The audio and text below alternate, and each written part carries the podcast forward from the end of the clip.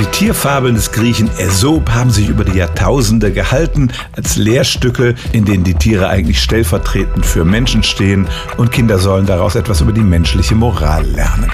Die Tiere haben da alle ihre artspezifischen Charaktereigenschaften und die Frage ist, hat das tatsächlich was mit der Biologie zu tun? Eine britische Biologin hat jetzt tatsächlich ein Buch herausgegeben über Äsops Tiere und untersucht darin, wie viel die Fabeln mit der wissenschaftlichen Wirklichkeit zu tun haben. Da ist zum Beispiel der Wolf im Schafspelz, also ein listiges Tier, das sich verstellt, um andere hinters Licht zu führen, und mit dem tatsächlichen Leben von Wölfen hat das wenig zu tun. Wölfe jagen in Rudeln, sind dabei auf Kooperation angewiesen und nichts liegt ihnen ferner, als sich zu verstellen und andere Tiere, vielleicht sogar Artgenossen, zu täuschen.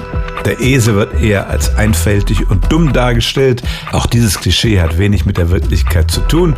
Esel sind lernfähig und schlau und sie sind auch nicht so störrisch, wie man ihnen immer nachsagt. Ihr Verhaltensrepertoire ist durchaus flexibel und sie haben eine große soziale Intelligenz. In einem Fall gibt die Biologin Äsop recht. In einer Fabel, die in Deutschland nicht so bekannt ist, geht es um die Krähe und den Wasserkrug.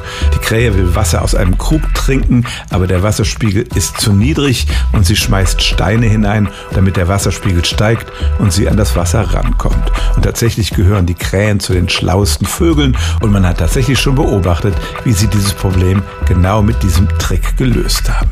Aber das ist eine einsame Ausnahme.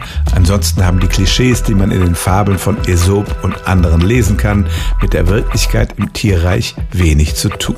Stellen auch Sie Ihre alltäglichste Frage unter stimmt's at radio eins punkt de.